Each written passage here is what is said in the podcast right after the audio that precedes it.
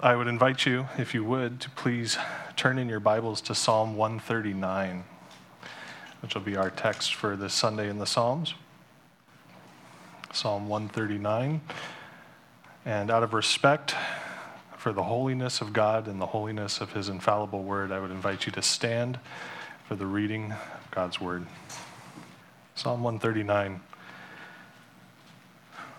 To the choir master, a psalm of David. O Lord, you have searched me and known me. You know when I sit down and when I rise up. You discern my thoughts from afar. You search out my path and my lying down and are acquainted with all my ways. Even before a word is on my tongue, behold, O Lord, you know it altogether. You hem me in behind and before and lay your hand upon me. Such knowledge is too wonderful for me. It is high, I cannot attain it. Where shall I go from your spirit, or where shall I flee from your presence? If I ascend to heaven, you are there. If I make my bed in Sheol, you are there. If I take the wings of the morning and dwell in the uttermost parts of the sea, even there your hand shall lead me, and your right hand shall hold me.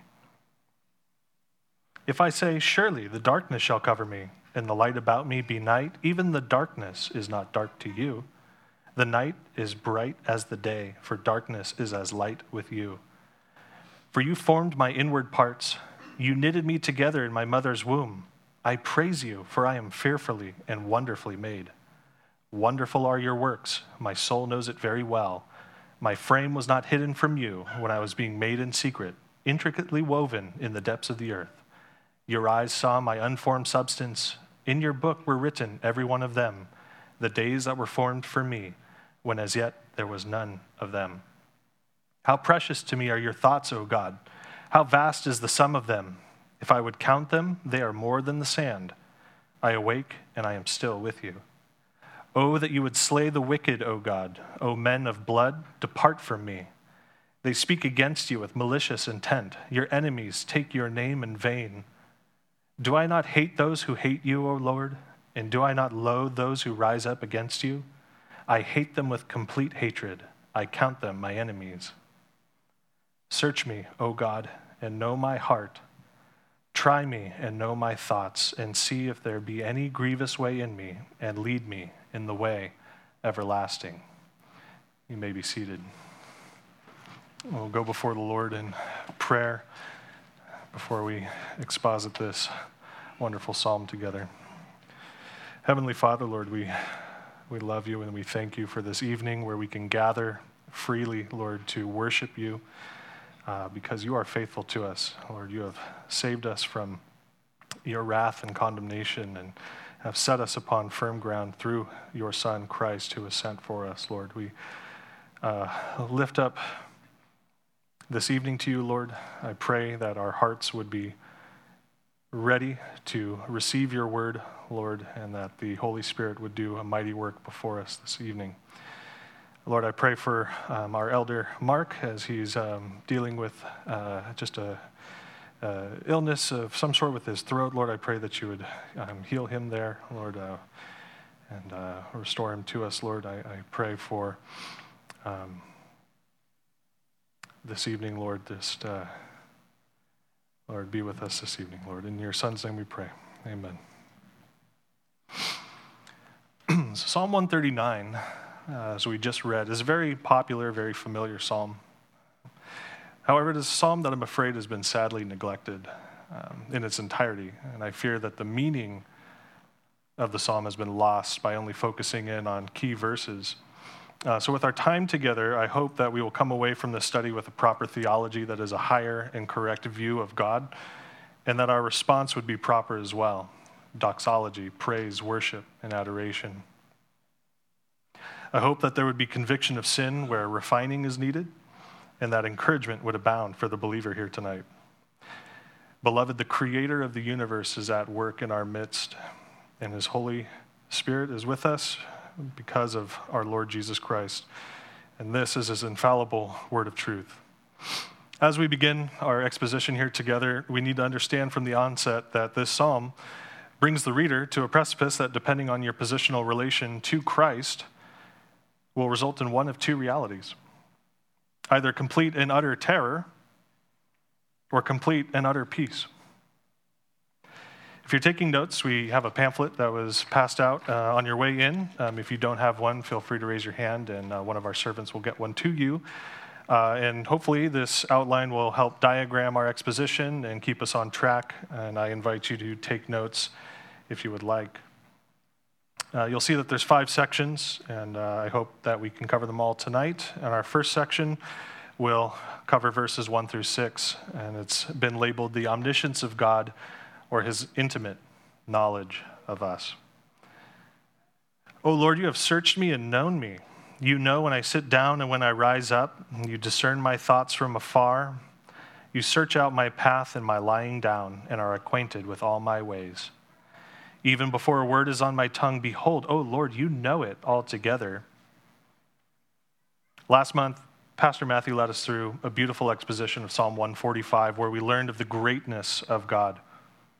We learned how inscrutable are his ways, or how unsearchable the depths of God are. And here in Psalm 139, we see quite the opposite in that we sinners are very searchable indeed. Tonight, we'll be focusing on the attributes of God his mighty works, his thoughts, and his grace provided to us through the Lord Jesus Christ. We see in verse 1 that Yahweh has searched and known David. The word in Hebrew for searched denotes a sense of exploration or examination. It's the same word used when Joshua sent men to scout out the promised land. David knows that God searches and knows the heart. And I can only imagine that he would have the words of Samuel on his mind as he penned this psalm. In 1 Samuel chapter 16, verse 6, we see that Samuel is, is looking for the Lord's anointed. Uh, and he's called to go to the, the house of Jesse and to examine each son. And the Lord would tell him which son was to be anointed king. He looks upon Eliab and thinks, Surely this is the Lord's anointed before him. And God responds, Do not look at his appearance or the height of his stature, because I have rejected him. For the Lord sees not as man sees. Man looks at the outward appearance, but the Lord looks on the heart.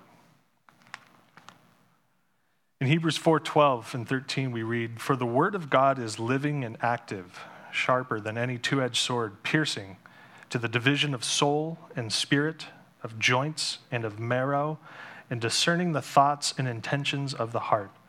And no creature is hidden from his sight, but all are naked and exposed to the eyes of him to whom we must give account.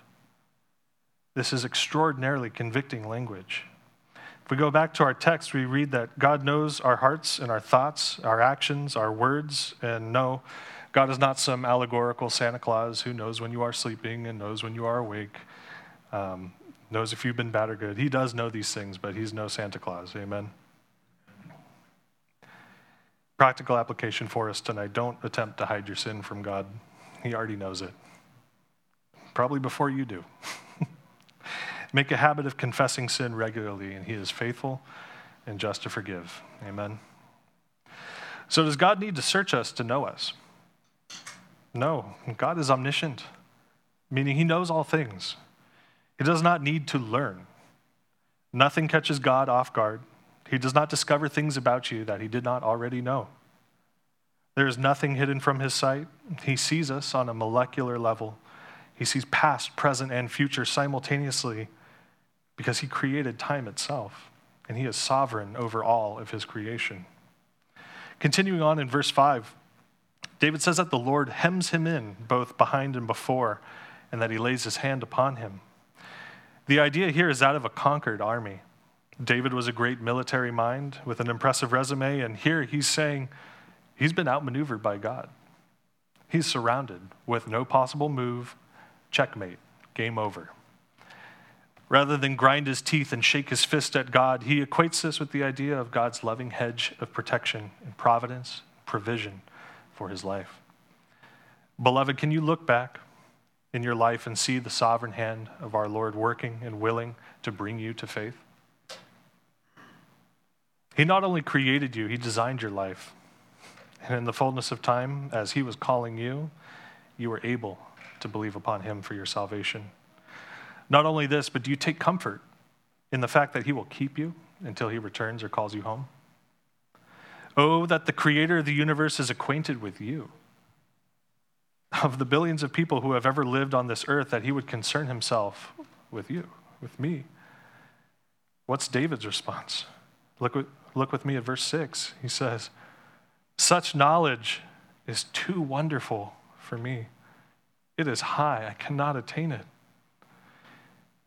Notice that David says it's wonderful, not dreadful, not full of terror, fear. It's, it's wonderful, it's marvelous.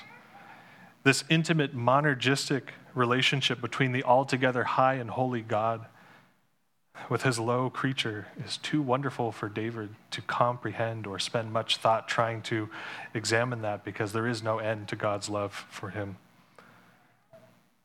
That should be our response for those in Jesus tonight. This leads us to our second section, if you're paying attention and taking notes. Um, God's omnipresence, or his infinite closeness to us, in verses 7 through 12. We read, Where shall I go from your spirit, or where shall I flee from your presence? If I ascend to heaven, you are there. If I make my bed in Sheol, you are there. If I take the wings of the morning and dwell in the uttermost parts of the sea, even there your hand shall lead me, and your right hand shall hold me. David asked two rhetorical questions in verse 7 Where shall I go from your spirit? And where shall I flee from your presence? Answer Nowhere. God is omnipresent, He is everywhere and ever present. David continues with the clever use of imagery to give us a compass, if you will, for where the Spirit of God presides. Dr. Steve Lawson succinctly explains it like this Whether we ascend above the earth to heaven or make our bed in death, Sheol, the Hebraic term for death, whether we take the wings of the dawn before the sun rises in the east or dwell in the remotest part of the Mediterranean Sea to the west, behold, God is there. And no matter where we go, north, south, east, or west, He is there and He is with us. Whether through prosperity or poverty, God knows the way forward and will lead us by His right hand. Amen. Not only is God everywhere, but He is intimately close to His creation.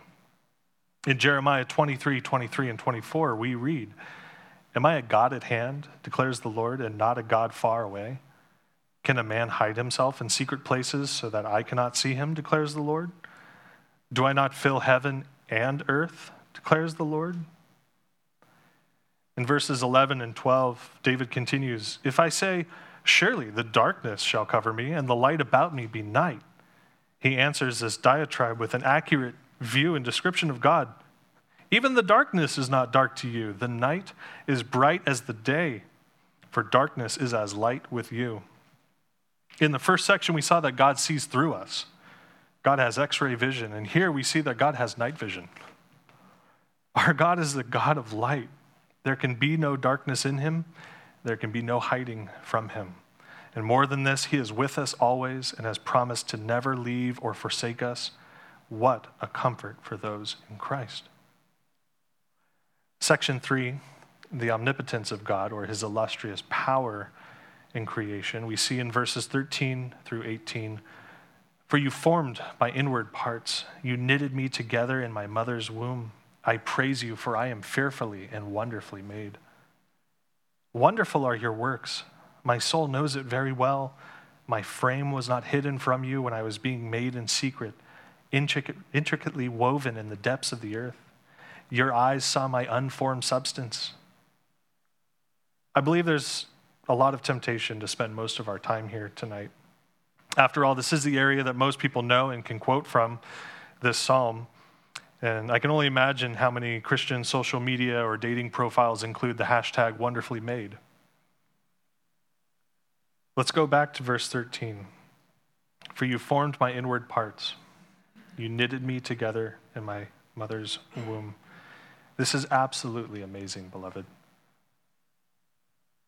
The God who we have learned is infinitely omniscient and infinitely omnipresent we read here is omnipotent. He's a big God, yet he is delicately, intricately, carefully, and methodically working to form us in our mother's womb. All of our inward parts, our personalities, our dispositions, everything about us was made by God. David's response I will praise you, for I am fearfully and wonderfully made. One of the reasons I wanted to take us through this psalm this evening is because it's important that we have a correct understanding of God and a correct understanding of Scripture. We need to know what it means by what it says. I can't begin to tell you how many sermons I've heard that use this particular verse in Psalm 139 as a proof text for some other issue or point that the speaker is trying to make. For example, is abortion murder? Yes. Is it because we, the human race, are fearfully and wonderfully made? Yes, in part. But that's not the point that David's making here. Example number two Do we need to rely on God through prayer for our health when we are in the midst of sickness? Yes. Are our immune systems created by God to work to rid us of disease? Yes. Is it proof that we are fearfully and wonderfully made? Yes, in part. But that's not the point that David makes here in the text. We are made, created, and formed by God, true. Yet, we are born in a state of sin. We are born with imperfections and flaws, and most importantly, the need of a Savior. Let's not get the cart before the horse here, beloved. David sings praises to God for everything we've looked at up until this point, for who God is and what God has done. If we are fearfully and wonderfully made, it is solely because we are made by the God who is to be feared, to be revered and who is wonderful and marvelous in and of himself. While this psalm is very personal, it's written in the first person, this psalm has nothing to do with David the man and everything to do with David's God. His attributes, his mighty works, his thoughts. David continues, Wonderful are your works. My soul knows it very well. David's response should be our response worship, praise, adoration for the King of Kings Lord of Lords. Amen. Charles Spurgeon wrote Long before time began, or space was created, God had written upon his heart the names of all his elect people. Now, if we look at verse 16b, we read, In your book were written, every one of them, the days that were formed for me. We see that God has ordained every aspect of our lives, not just how many days we have to live, but the content and the quality of each of those days. Beloved, our days are numbered. We are finite, created beings with an expiration date. Not one person who has ever lived or will live can add a single minute to their life. Everyone dies precisely on time. The question before us is are we comforted by this truth as David is? He continues, How precious to me are your thoughts, O God. How vast is the sum of them. If I would count them, they are more than the sand. I awake and I am with you. Is the picture getting clearer for us tonight? Are we seeing more of the love of God towards his saints by way of studying his attributes, his works, and his mind? How pitiful would it be for us to compare ourselves to God? He is so intimately involved with our every doing, and thankfully, God is eternal, and it will take us all of eternity to continue learning more about him, for he is without end. Now, I mentioned earlier that there are two realities that this psalm will bring us to, depending on your position before Christ absolute terror or absolute peace. If you're a believer in Christ and you trust in him alone for your salvation, he is Lord over your life and you have repented before Him, then this psalm will offer immense encouragement to you because although God does see you to your core, every fiber of your being which is stained by sin, He sees His Son in your place. Your filthy garments are as white as snow because you have been washed in the blood of the Lamb. Absolute peace with God and the promise of eternal rest in Him. You see, this psalm is at its core a hymn of thanksgiving. And you can only have a heart full of thankfulness if you have this peace that is provided through Christ as your Lord and Savior. If He is not your Lord and Savior, then this psalm presents an absolutely terrifying reality for you. I think we're all accounted for, but nevertheless, the gospel must be preached.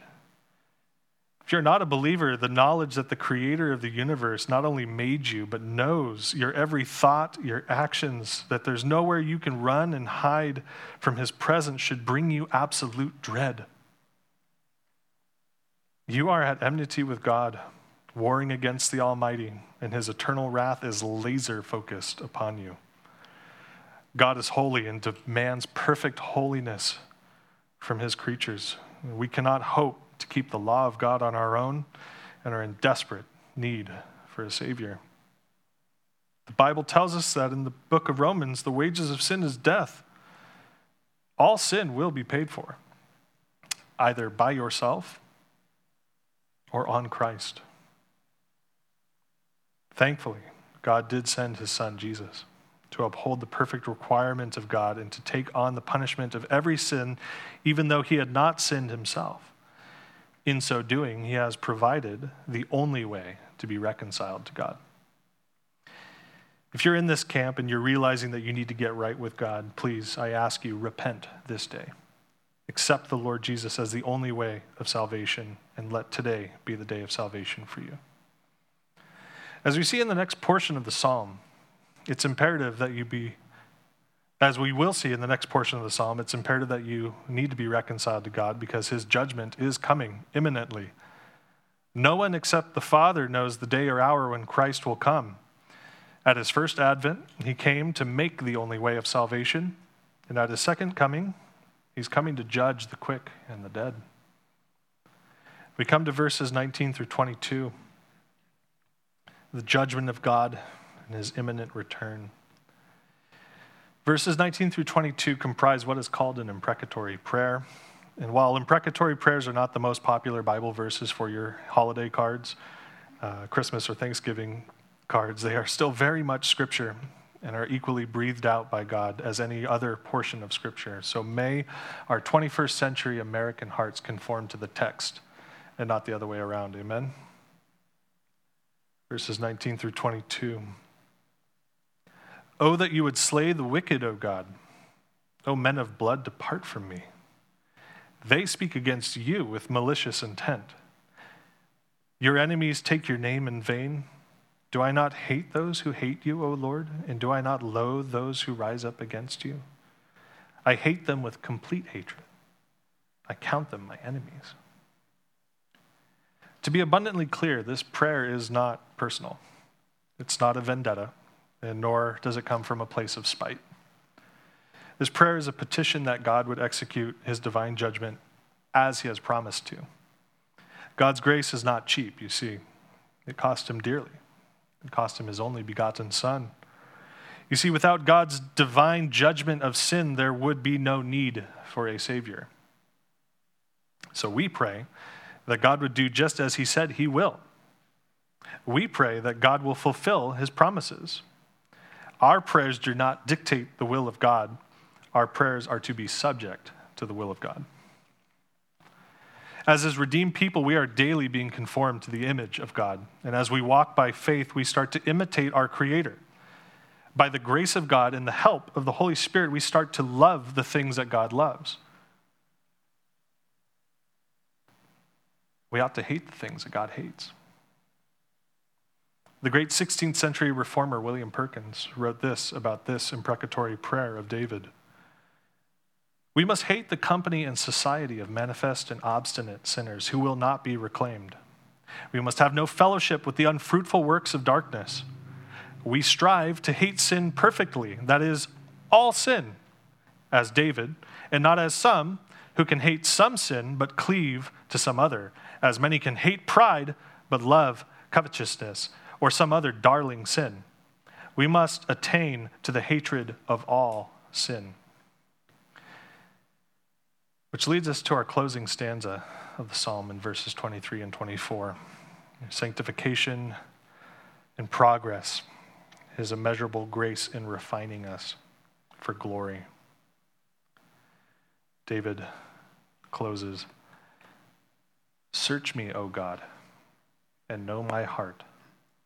Try me and know my thoughts, and see if there be any grievous way in me, and lead me in the way everlasting. As David closes, he beautifully echoes the opening lines where he stated that the Lord has searched and known him. Here he petitions God to search and to know his heart, to try him and know his thoughts. Did God miss something the first time? No. The idea here is that David is asking to see himself as God sees him. To make sure that there is no sin that goes unrepented of in his life to see if there be any grievous, evil, or hurtful way within him. This is sanctification being worked out, and it should be a model to us as we strive to put to death our former selves. May we make no provision of the flesh. As John Owen said, be killing sin, or sin will be killing you. What courage from David. Spurgeon again writes, Yet we may each one desire such searching for it would be a terrible calamity to us for sin to remain in our hearts unknown and undiscovered. David was a man of courage.